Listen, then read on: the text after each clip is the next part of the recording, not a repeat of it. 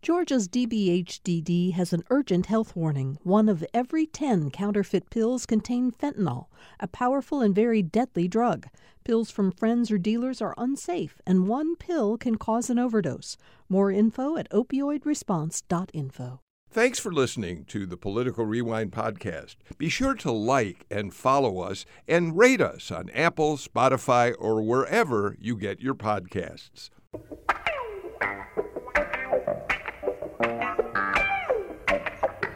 Thank you all for joining us for another edition of Political Rewind. A uh, lot to talk about on the show today, as always. So uh, I'd like to get right to introducing our panel. It's Tuesday, which means my partner from the Atlanta Journal Constitution is senior reporter Tamar Hallerman. Hi, Tamar. How are you? Hey, Bill. Good morning. Um, I want to, as I am about to introduce the other panelists, I want to put them in a context that I think you'll understand and be able to elaborate on just a little bit. Um, I spent many years, I've said this on the show before, that while I spent many years covering national politics, got to cover presidential uh, campaigns, uh, traveling around the country, getting to talk with presidential candidates, covering the White House and the Hill. Um, all of that is very, in some ways, glamorous and exciting because you're operating at the highest levels of elective politics. But I learned real, I really came to realize later in my career that uh, where the real work of government gets done is at the state and local level. It's the local uh, elected officials who have to make things happen. They can't afford the gridlock that we see in Washington. They they have constituents that they see on the street every day. They have to respond to them. And so I began to think that covering local and state politics was actually much more exciting. And since you've left your Washington beat to come to Georgia, I suspect you've seen a similar, uh, you've had a similar response. Yeah, I totally agree. You know, you can watch people on Capitol Hill like haggle over numbers, you know, these giant, you know, numbers with billions and trillions of dollars. Um, and they can haggle over policy ideas and kind of broader concepts. But the mayors are kind of the ones that see when the rubber hits the road. They're the ones who have to answer to that pothole or, you know, uh, that school district and, and all that stuff. So I think obviously their perspectives are so important because they're the closest to the people. And so I totally agree with you, Bill. And, and so that is uh, my way of introducing today our mayor's panel. We're really happy uh, to be able to bring together three uh, Georgia mayors, uh, starting with a longtime friend of the show, Mayor Rusty Paul of Sandy Springs. Uh, Rusty Paul has been mayor, I think, since 2013, right, Mayor Paul? And just won reelection again last year. Thanks for being here, uh, Mayor Paul. It's an absolute delight, Bill. Thank you for having me back. And, uh, you know, somebody said that being mayor was glorious, but I'm still looking for the glory. It's, uh, it is uh, a, a, a rather focused job. You don't have the luxury of having, you know, a philosophy to hide behind. well, thank you for joining us today. Uh, Deana Holiday Ingraham, Mayor of East Point, is back with us, uh, a frequent panelist on the show. How are things in East Point? Oh, wait, Mayor. Before we talk about East Point, let's tell everybody your your birthday is today. You are joining us on your birthday. So I want to send out our best wishes. I'd sing it to you, but we'd lose listeners left and right. How are you, Mayor? I'm great, and I am excited to be able to start my birthday off with you. It must be destined to be a great day. right. We're joined for the first time on the show today by the mayor of combined Athens Clarke County, Kelly Girtz, um, who, uh, Kelly uh, Girtz, you were elected, I think, 2019 uh, you began your uh, service as mayor, serving on the council uh, uh, out there. Thanks for being with us today. So glad to be here. I really enjoy the program and glad to have a conversation with some of my colleagues in other places. And uh, that's right. I uh, served three terms as county commissioner and concurrently worked for about 20 years in public ed here in Athens. Um, is I, I, I, I hate to ask a question that I should know the answer to, but you're a full time mayor, right? I, I am a full time mayor. We are, of course, a combined city county, uh, much like Macon and Augusta and Columbus. So uh, we serve the 130,000 residents in all of the ways that both cities and counties do. Yeah, you're way too big a community to be one of those mayors who serves on a part time basis. Um, and I know that's true of uh, Rusty Paul and Deana Holiday Ingraham as well. Um, let's start, if we can. I just want to look uh, briefly at at COVID right now. We we are told the Omicron variant has uh, subsided quite a bit. There aren't as many cases uh, happening across the country and in Georgia, although there were the the Georgia Department of Public Health's website says that they had 9,325 confirmed cases as of this morning. I'm not sure that's just one day yesterday. They don't collect uh, numbers on the weekend, so this may represent a couple of, of days. They had 128 uh, people who died. Uh, of COVID. And the other number that continues to be somewhat distressing is the fact that of the number of PCR tests just reported in the last 24 hour reporting period, some 80,000, more than 17% were positive. And we've learned over the couple of years we've been following this that if your numbers are over 10%, you've still got a problem. So, Tamar, things are getting better. But as we talk to these mayors about how they're dealing with this in their communities in, in many, many ways, I think the starting point, Tamar, in some ways, is we're, we're still trying to figure out what where we live with this virus right now and and how we're going to move forward. Yes? Absolutely. I mean there's the raw numbers to follow um, but there's also kind of the the reality of it on the ground that people are tired of the pandemic they're tired of masking up they're tired of the precautions after nearly two years of this. And not only that we're in the middle of a campaign season um, where many of our office holders are running for reelection, um, including our governor and our senator. And so I think there's a lot of politics that people have to answer to. And you're seeing it even in places like the Northeast that have had very stringent COVID guidelines, places like New Jersey, Connecticut, uh, where they've long had masking requirements in schools, and even they are starting to loosen up.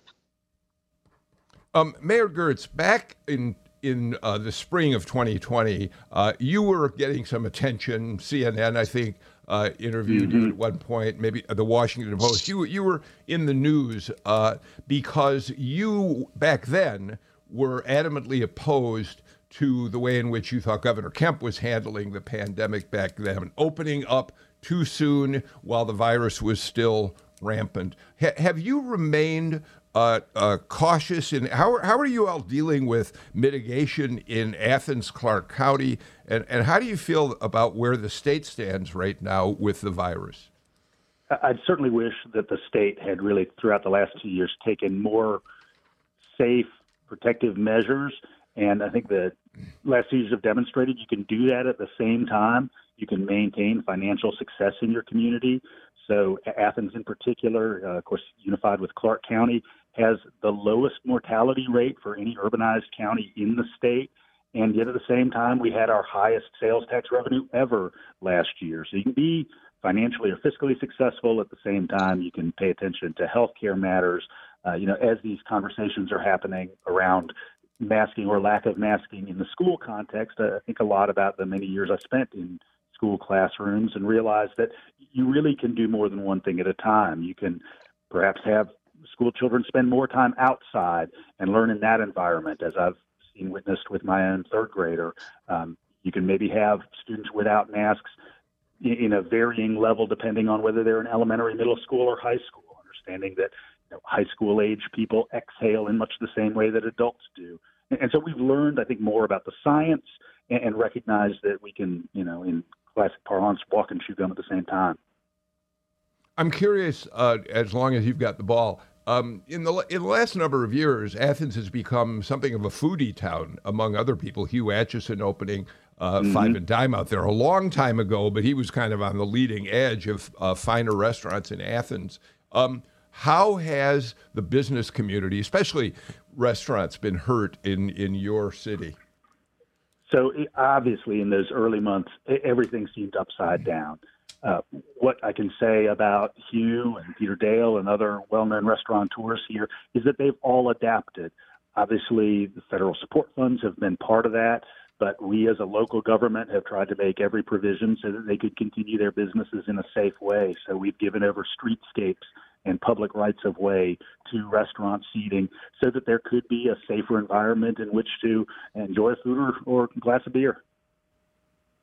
Uh, Mayor Paul, I, it, it, I, you're a longtime Republican, obviously, mm-hmm. and, and I should have introduced you by mentioning you were, in fact, the chair of the Georgia Republican Party back starting in 1995, and before that, were part of the George H.W. Bush administration, working at HEW under Jack Kemp. Um, so you have a long history in Republican politics, uh, which doesn't necessarily mean you subscribe to everything that Republicans are doing. So, with that in mind, though, tell us a little bit about where you stand with the virus in Sandy Springs, how it's affected business, um, and um, and just the day-to-day lives of your residents. Well, we've come through it. I mean, we went, we've gone through a period of, uh, and Dana understands this. We get weekly reports uh, with from Fulton County, and at one point, the positivity rate was over 30%. Now, the, given the large number of home tests that people are taking and not reporting to the health department, we assume that those numbers are underreported. So we think that uh, a lot more people probably had the Omicron variant than the, the health department statistics uh, show. But my biggest concern right now is the fact that people are losing confidence in the political class, the news media, and more especially the medical and scientific community because I can't tell you the number of people who've told me, I got my shots, I wore the mask, I socially distanced, and I still got the virus. So these people don't know what they're talking about. And that is the most dangerous aspect, I think, of the aftermath of all this, is the loss of credibility when we tell people something. Now, I had it over the holidays, but I was I did everything I was supposed to do and I was sick for one day. Uh, and I'm I'm one of those people who should have gotten really sick. I'm old and I'm fat, so uh, the, you know overweight people, older people are the ones who are tend to be uh, affected worse by it. But I had because I had taken my shots, because I had taken precautions. I really had one bad day, and then it was all over with for me. So, but that's a, that's a real problem because when when it first started, I probably got 30 or more requests a day for us to do what Kelly did in Athens, which was override the governor's uh, uh, prohibition on mask mandates and institute it. This last one, the whole time I got one saying we should override the governor and, and do mask mandates. So people have one one of two things. They've either learned that they've got to live with this thing, or they've lost credibility. And I think it's a con. Uh, it's really both of those in, in, in some level. We, we all have experienced, I think, in going to various parts of the, the metro Atlanta area, maybe go in other parts of the state, uh, the use or lack of use of masks. You can go into a community where you'll see almost no one wearing a mask. In my neighborhood, everywhere I go, people are masked. What's happening in Sandy Springs with masks? Yeah, right you, now? we had the voluntary use of masks. Yeah, we we had huge compliance. Uh, you didn't go to the grocery store or any place where ninety five percent at least were wearing masks. In fact, it was odd at, at parts of this not to see people wearing masks. So they did what they were asked to do, uh, and it still didn't seem to slow the, the, the virus down. So we've got to come up, we've got to take a look at what happened during this whole pandemic and figure out what the lessons are that we've learned on how we do public health communications, uh, not only at the local level, but at the state and national level as well. Mayor Ingraham, uh, East Point is a largely African American uh, community, and we have just been learning in from new reporting that the numbers of African Americans getting vaccinated has risen dramatically recently, which is a uh, obviously a very good sign for uh, uh, communities like yours. Tell us just a little about how things are in East Point in dealing with the virus right now.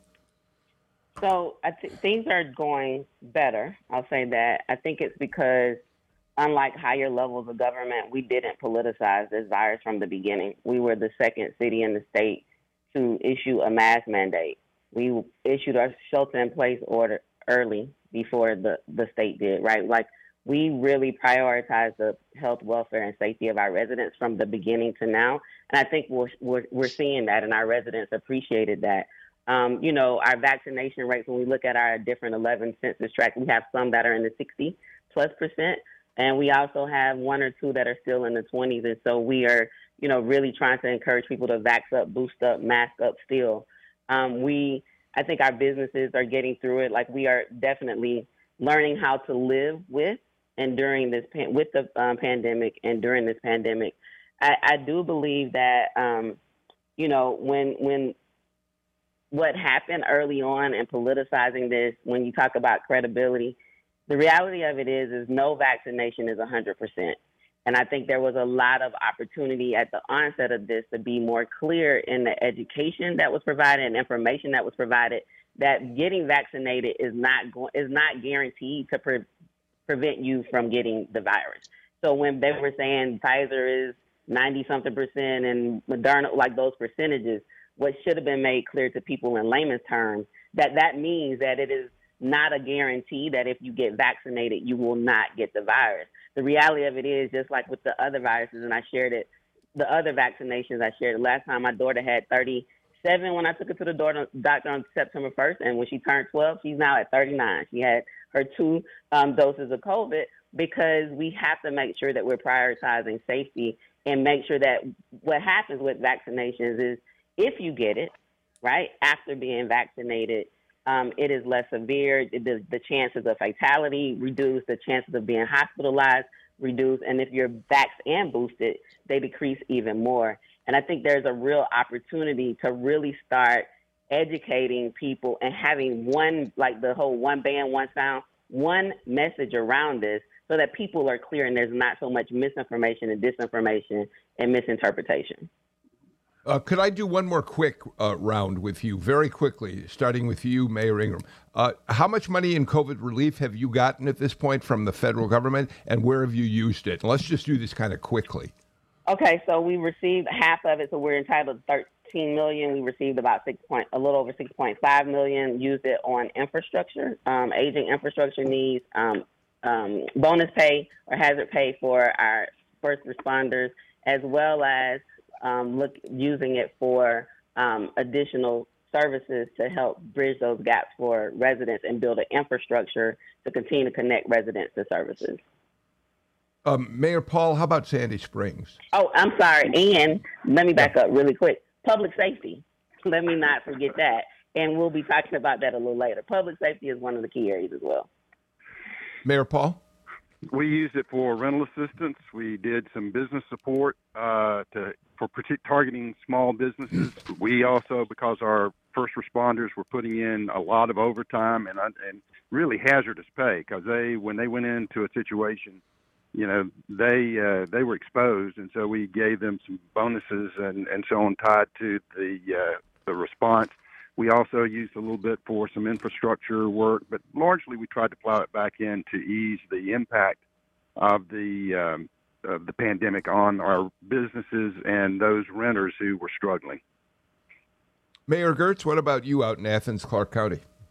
So we've received the first half of our $58 million allocation, like other cities and counties have. And thus far, we've used it for some uh, rental assistance and eviction prevention. Uh, we've used it for some behavioral health needs. Uh, we've used it for some vaccine incentivization and for some bonus pay for, for our own first responders. And then prospectively, we're really looking at trying to provide some behavioral health supports and some longer term housing and youth development and workforce supports. All right. Thank you all for uh, filling us in a little bit and where, uh, giving us kind of a portrait of COVID in your communities right now and how you're responding to it. Um, Tamar, uh, redistricting and court battles over redistricting, court decisions about redistricting are very much in the news this week already. Uh, North Carolina State Supreme Court threw out the map that the Republican legislature up there drew.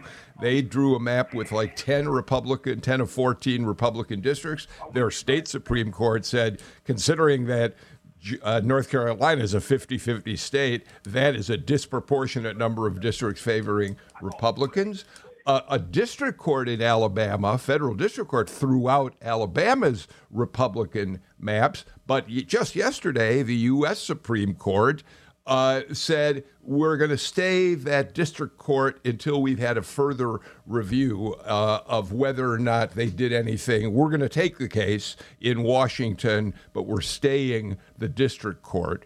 Uh, let's not get into Alabama because it's kind of complicated. Let's talk about Georgia uh, as part of all that. Georgia, as a, the state map, uh, the congressional map, was in court yesterday.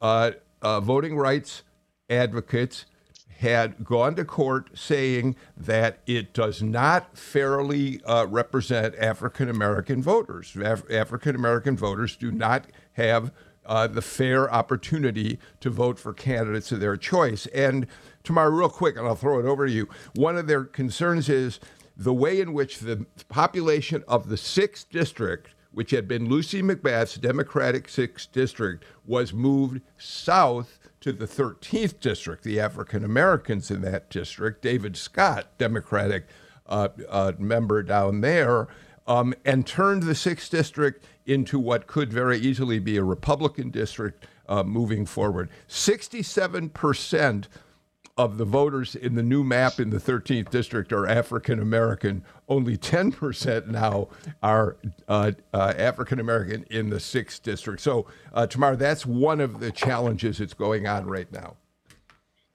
Yeah, absolutely, and it's going to be interesting to see how um, how the judge weighs in. Of course, um, back in, I believe it was 2013, the Supreme Court struck down the uh, a huge portion of the Voting Rights Act that, of course, required states like Georgia and others with a history of, you know, racist behavior to to get any kind of changes cleared with the Justice Department before anything could be implemented. That part has gone away, but it is still illegal under the Voting Rights Act to dilute uh, the voting strength of of a group based on their their race.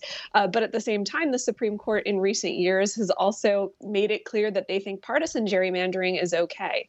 Um, so this is kind of the, the strongest avenue I think that opponents have to challenge um, you know this map that was signed by by the governor, which um, right now would give Republicans a, a, nine to five advantage in our um, congressional districts.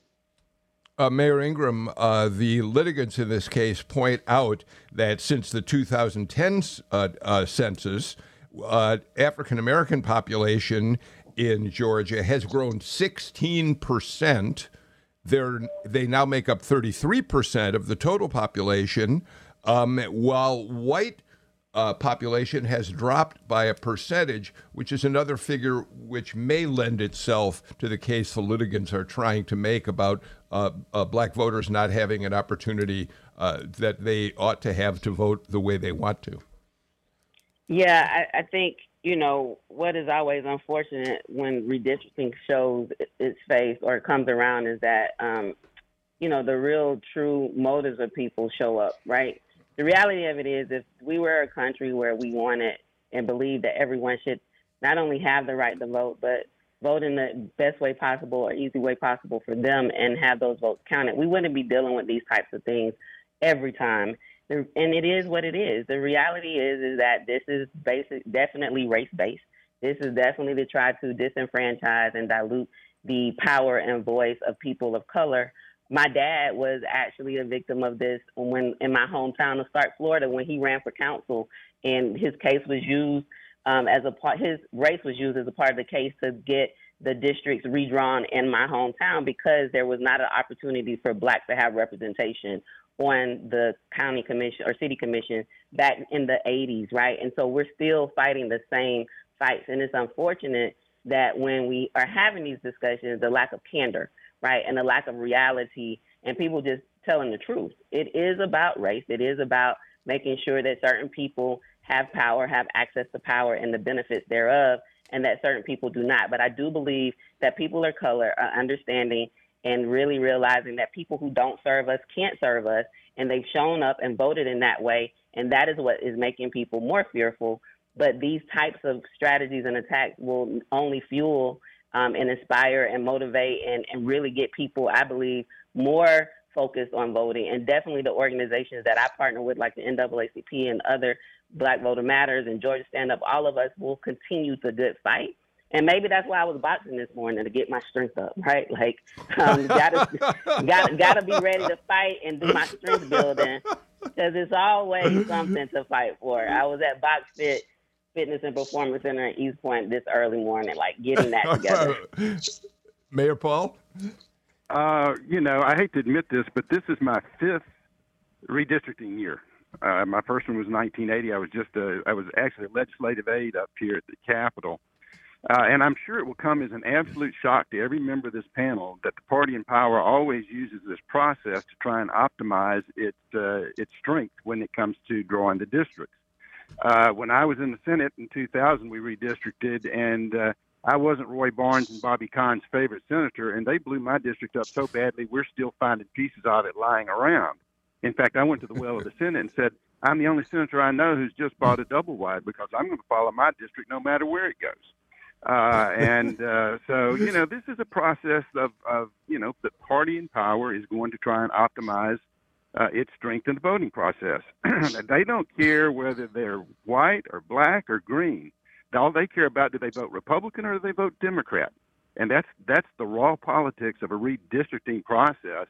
And it's about grouping voters who will vote in the same way together in districts that favor the party in power. Always has been, and unless uh, the second coming occurs, it always will be.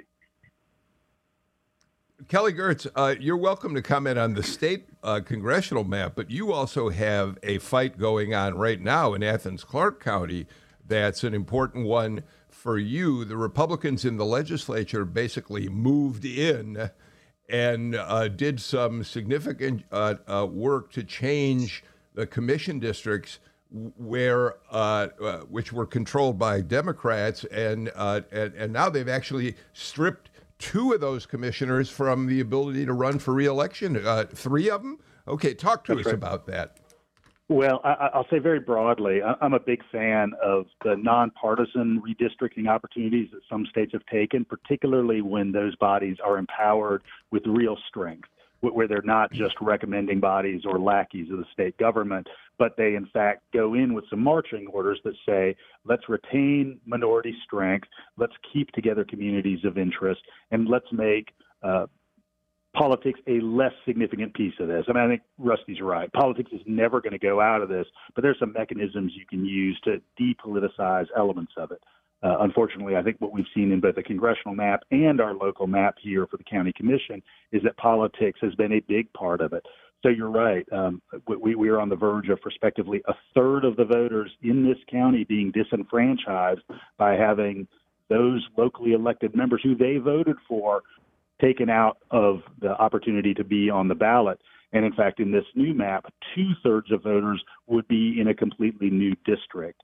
And, you know, it, it's clear that unlike what you led with at the top of the hour, which was that, you know, in local government, you should be thinking about these very nuts and bolts issues. This has become a politicized process, and unfortunately, it has not served the public good here. Uh, Tamar, one of the issues here before we move on, and we got to get to a break uh, too, is that um, we used to see local delegations at the state capitol, which made the decisions about how uh, how anything would happen in local legislation uh, and in redistricting. Uh, that's not the case at this point. At this point, these matters are going, as in Athens, Clarke County, to the whole body, dominated right now by Republicans who make decisions without regard to what the local delegation might want. We're seeing the same thing in the Buckhead City movement, where there's not a single legislator who represents Buckhead who is involved in the effort to make Buckhead an independent uh, city. Rusty Paul is right. Democrats do it when they're in charge, but it doesn't for Georgians right now. Uh, they're looking at this, and many of them are wondering if they're losing a voice in government. I think it goes to show just how kind of political the moment it is and how much, you know, some of the ugliness we've seen in Washington is starting to like seep down into the state and local level, where there was, like you mentioned, for decades kind of a deference given to the local delegation. Uh, but at the same time, you know, everything down to kind of the school board has become so political in this moment. And I think it's it's particularly hard in communities where things are changing really quickly. Uh, you see a place like Gwinnett, uh, which for so long had been led by Republicans, another place like Cobb, where it was very similar, where all of a sudden a lot of districts have flipped, where all of a sudden you know the population looks different too, and I think there's a little bit of a, a whiplash there, and it'll be interesting to see. Um, what sort of precedent is set at the legislature this session, if, if it's just this moment, um, or if this carries on and becomes the new normal. All right. Tamar Hallerman gets the last word in the first segment of Political Rewind. I've got to get to a break very quickly, but we'll have a lot more to talk about when we return. This is Political Rewind.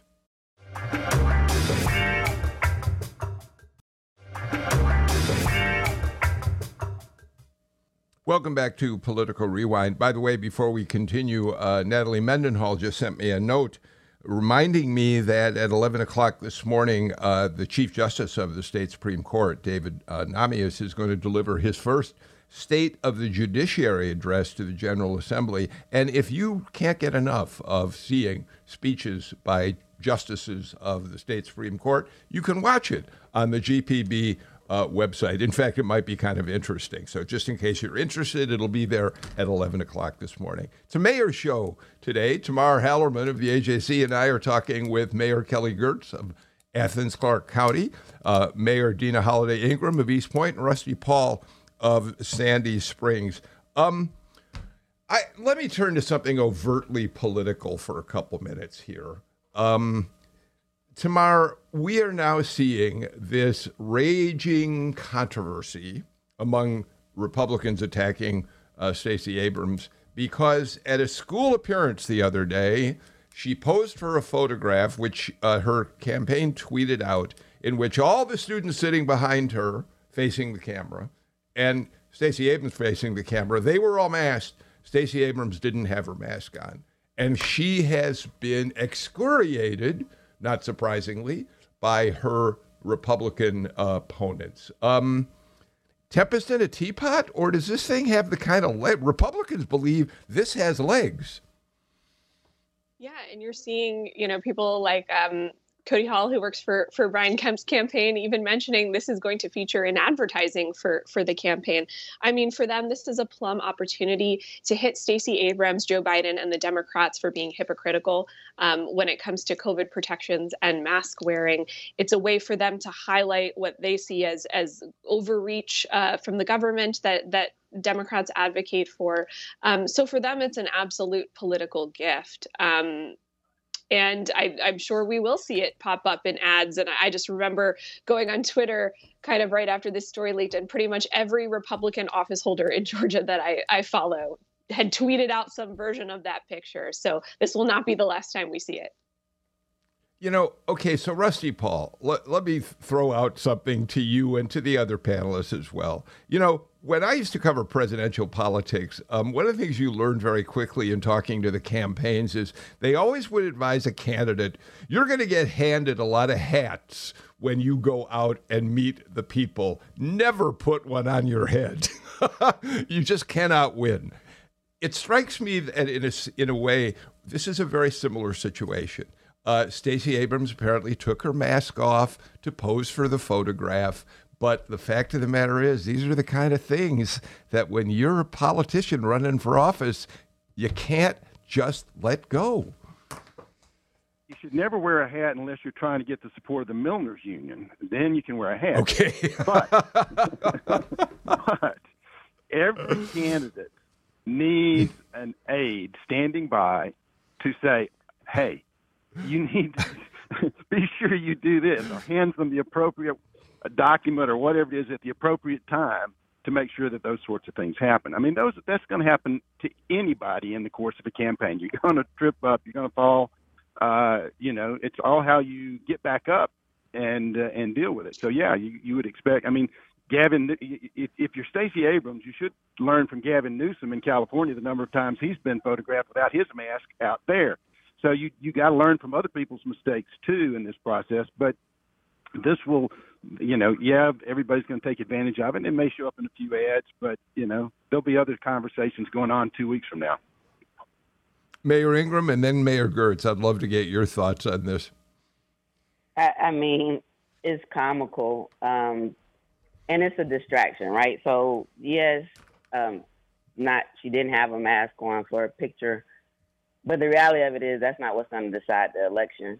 And it doesn't negate the very poor lack of people focused decisions that have happened at higher level of government um, from the beginning of this pandemic. Let's not be distracted by a photo. Um, I mean, don't forget about the crowds of people at other parties' events with no mask. I mean, when the the pandemic was surging, and when people were, you know, they were calling them super spreader events. And I mean, let's also not forget that, you know, close to a million Americans have died. Um, and it is not about whether or not somebody didn't have a, a, a mask on for the photo. What what what they are not talking about is the fact that she did, and then took it off for the photo, and then creating that as a distraction. It's really not about that. It is um, let's stay focused on the issues and the politics and the people who actually care about the majority of Georgians and not just a select few and get distracted in the upcoming election and realize, you know, that the people have the power and we have to vote for people who serve us. Again, people who don't serve us can't serve us. And the people have to make sure that that happens in every election. It's not about a mask. Uh, Mayor Girtz, I know that people are going to say, why are we even talking about this? It's trivial. Uh, it may be, but the fact of the matter is, it's getting a lot of uh, play out there, and so I feel the least we can do is just mention it and get your responses. So you get one too, Mayor Girtz. I think on a substantive level, this is a big nothing burger, but I'm reminded that the name of this show is Political Rewind, not Policy Rewind. and um, we, we, we live in the era when imagery makes a big impression. And so uh, my hope is we move on very quickly from this. Um, but, you know, I'm reminded of a hundred other pieces of imagery that were used successfully, whether it's John Kerry flip flopping in the wind on a board or whatever.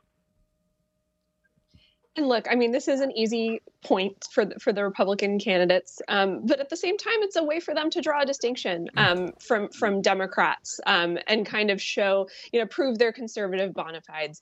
You know, in their eyes, it's a way to highlight if you're Governor Kemp, you know, I prioritize the economy. Look at where our economy is because I was brave enough to kind of stand up to the COVID police um, you know you can disagree with with that approach but it's an easy way to kind of highlight how you're different from um, you know what what the biden administration is putting out what people like stacey abrams are advocating for. So it, it makes sense to me why why republicans would be kind of leaping on this. And of course it's a, a way to rile up your base who um, you know have been trained to hate stacey abrams for many years now.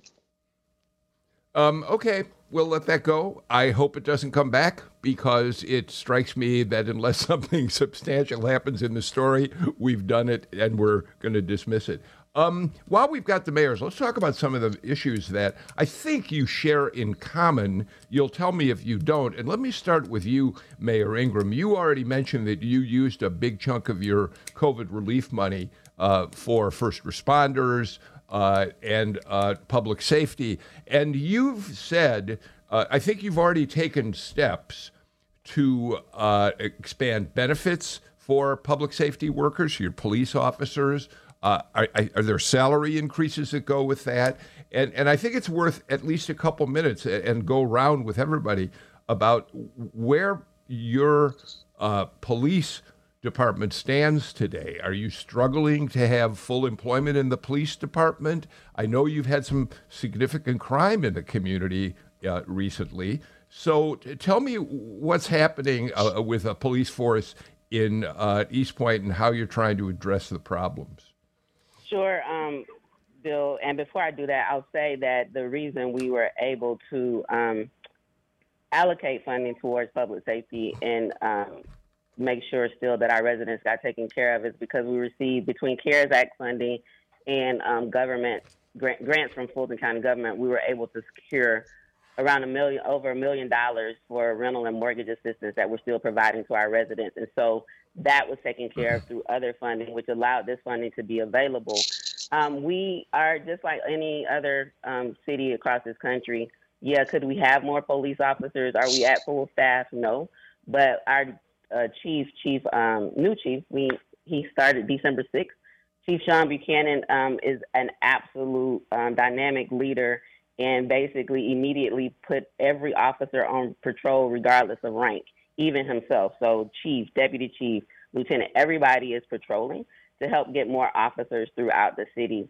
Um, you mentioned the salary increases, and so the reality of it is, is with our salary increases of fifty-two thousand for non-certified officers and 55000 for certified officers, plus a $1,500 incentive if you have an associate's degree or a 2500 increase if you have a um, bachelor's degree after the first year. You could start and in a year with the be at 57.5 plus post certification. So we're able to be able to be competitive and attract you know professionals. Um, the chief is informing that there are people who are teacher teachers or former teachers who like to get into uh, policing, but the pay has not been competitive. So we, we feel really good about that. From benefits perspective, we um, actually pay an additional $150 to, uh, premium towards the, our officers or first responders premium for insurance per month. And so that's an additional $150. And we do also for our entire, all of our employees, we pay additional, but it's like 125. We scaled it down. Um, and we continue to pay more to make sure health insurance is lower. Um, I, my chief has informed me that you know the take-home cars, believe it or not, reduces maintenance costs on vehicles by 60% and accidents by 50% because officers take wow. care of the vehicles more. And when you're taking the car home, it's not being driven 24 7, right? It's only being driven by one officer during a portion of the day. So, um, Mayor Girtz, recruitment, retaining officers, an issue in Athens, Clarke County? Like with every public safety unit across the country, we, we are down. We are not full. Uh, we've got about a 15% vacancy rate among sworn officers, um, but we significantly increased pay in this fiscal year to $47,000 a year for a starting officer, and your dollar will go a little bit farther in Athens than it will in the metro. Uh, and we've also really thought about public safety in a broader way and realize that police officers shouldn't be the Swiss Army knife of all things public safety. So we've introduced co-responder teams. So we have seven teams we've funded where a police officer is paired with a clinician for those people who really need some behavioral health support. And then also partnered with our community service board, Advantage Behavioral, to put in place an alternative response team for those cases when clearly there is not a violent activity at hand, but somebody needs to get into a care bed. We've uh, had we have four vacancies right now out of a police force of 145. Uh, what we have done, we've we've raised the salaries, particularly among our rank and file uh, officers, and uh, that's really helped. We've uh, offered from out of town officers who are moving from out of state uh, a seven thousand dollar signing bonus plus a three thousand dollar moving allowance. But I tell you what's made the huge difference in Sandy Springs and why we're considered, uh, have been said, as one of Georgia's safest cities. It's the community support that our people give our police department. There are signs all over Sandy Springs. We support Sandy Springs Police Department. I've had restaurant owners tell me that in the last two years, there has been a single time when a firefighter or police officer ate in their restaurant where they had to pick up the tab. Somebody went up and said, I'm buying that table's lunch or dinner. We had a three week waiting period during the height of the pandemic for people who wanted to cater lunch for the whole police department. We had one hmm. guy went up to the counter and said, I want to buy lunch for those folks. He said, You're third in line. So the community support, in addition to the uh, the compensation, makes a huge difference in today's environment. You've got to show these men in blue and women in blue that they are supported by the people they are protecting. That's what they feel they've lost is they've lost that community support and it means an awful lot to them. And so when you can demonstrate that and they talk to their officers in other jurisdictions, it helps with our recruiting. That's why we don't really have much of a vacancy rate, whereas other jurisdictions are really struggling to find police officers today. Great story to end the sec- second, second segment of our show with. Thank you for that, Mayor Paul. Let's take our final break, come back. We got a little time left, talk about a couple more issues.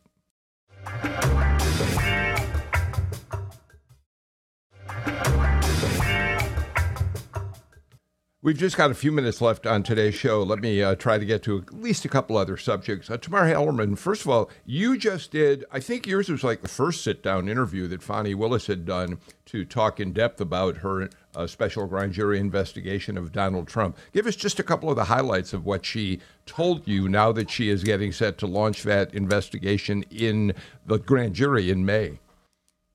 Yeah, she filled in a little more detail about the timeline that we can expect um, over the next few months.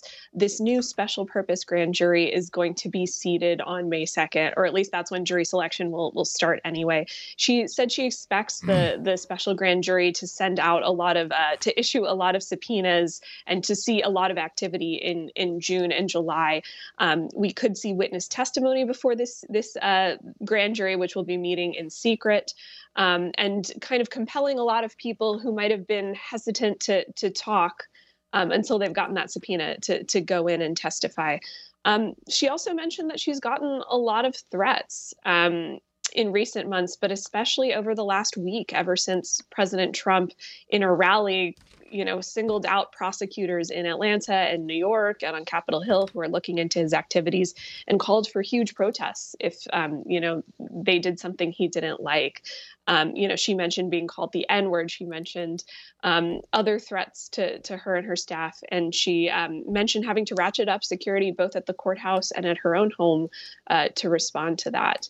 Um, she also mentioned that she's she plans to run for reelection in in 2024, and she still insists that you know she she doesn't have any preconceptions about kind of where she wants her prosecutors to go. She insisted that she wants them to follow the evidence and that this isn't a political thing. Yeah, Rusty Paul, uh, uh, Fani Willis does say, look, I believe I have to investigate this. There's possible criminal wrongdoing here. But uh, she's now talking if this if this grand jury releases its report it, sometime in late summer, right in the middle of a general election campaign, it, there's almost no way in the world it isn't going to be viewed by a good portion of the of the people of the state and the country as a political uh, uh, effort to undermine Republicans. Well, first, let me say this: I, I think Fani is a huge improvement over her predecessor. She's met with the police department, she's met with mayors, she's met with all of us, and she's trying to get her arms around a lot of different issues down there. and uh, I don't disagree that prosecutors have to follow the evidence.